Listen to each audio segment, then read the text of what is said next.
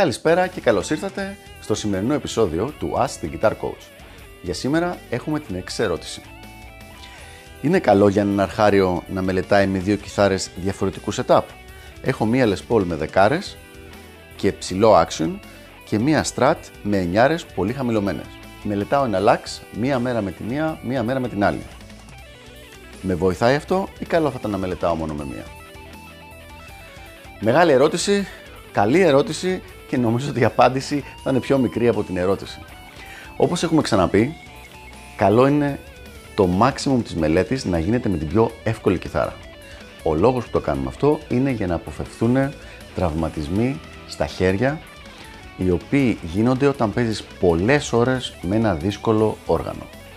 Άρα λοιπόν ο απλός κανόνας είναι ότι 80% του χρόνου σου θα παίζεις με την πιο εύκολη κιθάρα και ένα 15-20% με την πιο δύσκολη. Σε περίπτωση που η πιο δύσκολη κιθάρα είναι αυτή την οποία χρησιμοποιείς για να παίζεις live, πριν βγεις στο live για τις τελευταίες 5, 10, 15 maximum μέρες, ασχολείσαι λίγο περισσότερο με αυτή, δηλαδή γίνεται 50-50 ο χρόνος, έτσι ώστε να την έχεις πιο συνηθισμένη στα χέρια σου. Αλλά κάτω από κανονικές συνθήκες, συνθήκες μελέτης δηλαδή, 80% του χρόνου σίγουρα θα είναι με την εύκολη κιθάρα και ένα 20 με την πιο δύσκολη.